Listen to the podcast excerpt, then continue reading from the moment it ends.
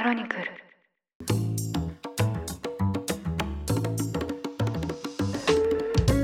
2023年7月21日金曜日ニュースコネクトあなたと経済をつなぐ5分間パーソナリティの竹村由紀子です。この番組では1日1つ5分間で世界のメガトレンドがわかるニュースを解説していきます。朝の支度や散歩通勤家事の時間などにお聞きいただければ嬉しいです。先月私が通っていた岩盤浴ヨガのスタジオが閉店しました。もう12年も続いているスタジオだったんですけどコロナの影響で在宅勤務の方が増えて仕事帰りにヨガに通うという人が減ってしまったのが原因だったそうなんです。確かにですね出社していた頃は帰りに習い事に行ったり買い物をしたり夕飯作るのめんどくさいからもう外で食べちゃおうかななんていうことがよくありました。ただ在宅勤務になりますとこうしたついでの消費というのはほとんどなくなりますよね。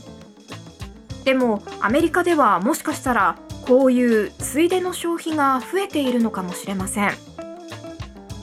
以前野上さんがアメリカでテスラに乗った時充電に30分以上かかるからついでにレストランやショッピングモールで食事や買い物をしたというふうに言っていましたがさすがにですね30分以上ただ待っていようかなっていう人は少ないでしょうから電気自動車の充電というのはこのついでの消費に大いに貢献しているのかもしれません。今日はそんな広がりを見せる電気自動車に関するこちらのニュースをお伝えしますアメリカの大手電気自動車メーカーテスラが値下げで販売台数を増やし売上が過去最高を更新しました。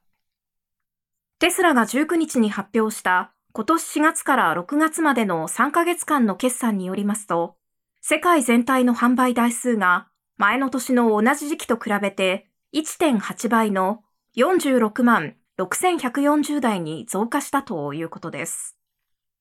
これにより売上は前の年の同じ時期と比べて1.4倍の249億2700万ドル、日本円にしておよそ3兆4700億円を達成、過去最高を記録しました。最終的な利益はおよそ3700億円で増収増益となっています。テスラは今年後半に EV トラックの量産を開始するほか、新型車の開発も進めています。日本でもファミリーマートの駐車場にスーパーチャージャーが設置されるなど、街でもたまにテスラの車を見かけるようになりました。ただ、テスラの販売価格は安いモデルでも500万円以上と、国産の電気自動車よりも高いこともあって、まだまだ頻繁に見かけるという感じではないかなというふうに思います。一方、アメリカでは環境への意識の高まりから電気自動車を購入する際に政府からの補助金制度を利用することができまして、電気自動車への移行が本格化。時代の流れを追い風に、テスラは順調に業績を伸ばしています。ここでテスラの戦略に目を向けてみましょう。電気自動車への移行が本格化してきていますから、時代の流れとして販売台数は伸びていくことが予想されていました。それなのにですね、テスラはあえて値引きをしたんです。なぜだと思いますか？イーロン・マスク氏はこう語っています。ここで土台を築き、利益率が低くても大量の車両を出荷し、将来的に自動運転機能が完成された段階で利益を受け取る方がいい。とにかく今はですね、みんながテスラの車に乗れるように値下げして、目先の利益を犠牲にしてもマーケットシェアを勝ち取りたい、こうした考えです。例えば iPhone が携帯電話市場で圧倒的なシェアを誇ることで、アプリをダウンロードするための App Store からの莫大な利益を上げていますよね。一旦市場にハードウェアが浸透してしまえば、プラットフォーマーとして利益率の高いソフトウェアで儲けることができるんです。テスラはこれと同じ戦略を狙っているんです。車のようなハードウェアは在庫を抱えなければいけませんから大量生産しながら利益を上げるというのは大変です。世界最大の自動車メーカーだったアメリカのゼネラルモーターズが2009年に経営破綻し、政府の管理下で経営再建を進めることになった原因も、自動車を過剰に生産しすぎて、大幅に値引きをしないと売りさばけなくなったからです。そこでマスク氏は21世紀型の賭けに出ました。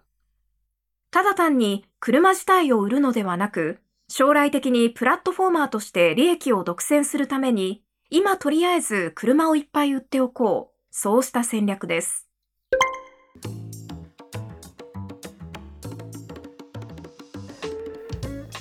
前回6月のニュースコネクトで、ゼネラルモーターズとフォードがテスラの EV 充電規格を採用するというニュースをお伝えしましたが、日産も19日、テスラの規格を採用するというふうに発表しました。日本の自動車メーカーとしては初めてで、2025年以降に北米で販売するアリアなどが対象だということです。自社がものすごい予算をつぎ込んであちこちに設置してきた充電インフラをライバル会社に開放するというふうに聞きますと何やら太っ腹な感じもしますが実はこれも将来圧倒的なプラットフォーマーになるための布石だと見られているんです。充電器にはデータポートがついていましてテスラはブレーキシステムの効率からドライバーのエアコンの使用頻度まで車とユーザーに関するありとあらゆるデータを追跡していると言われています。その充電器を他社に開放することでライバルのデータも吸い上げるんじゃないかと見られているんです。こうして集めた膨大なデータをもとに将来 AI を使った自動運転ソフトを開発できれば目先の利益なんてもうどうでもいい。マスク氏のこの壮大な野望このまま実現していくんでしょうか。ニュースコネクトお相手は竹村ゆき子でした。番組への感想はカタカナでハッシュタグニュースコネクトとつけてツイッターに投稿してください。もしこの番組が気に入っていただけましたらぜひフォローしていただけると嬉しいです。それでは良い一日をお過ごしください。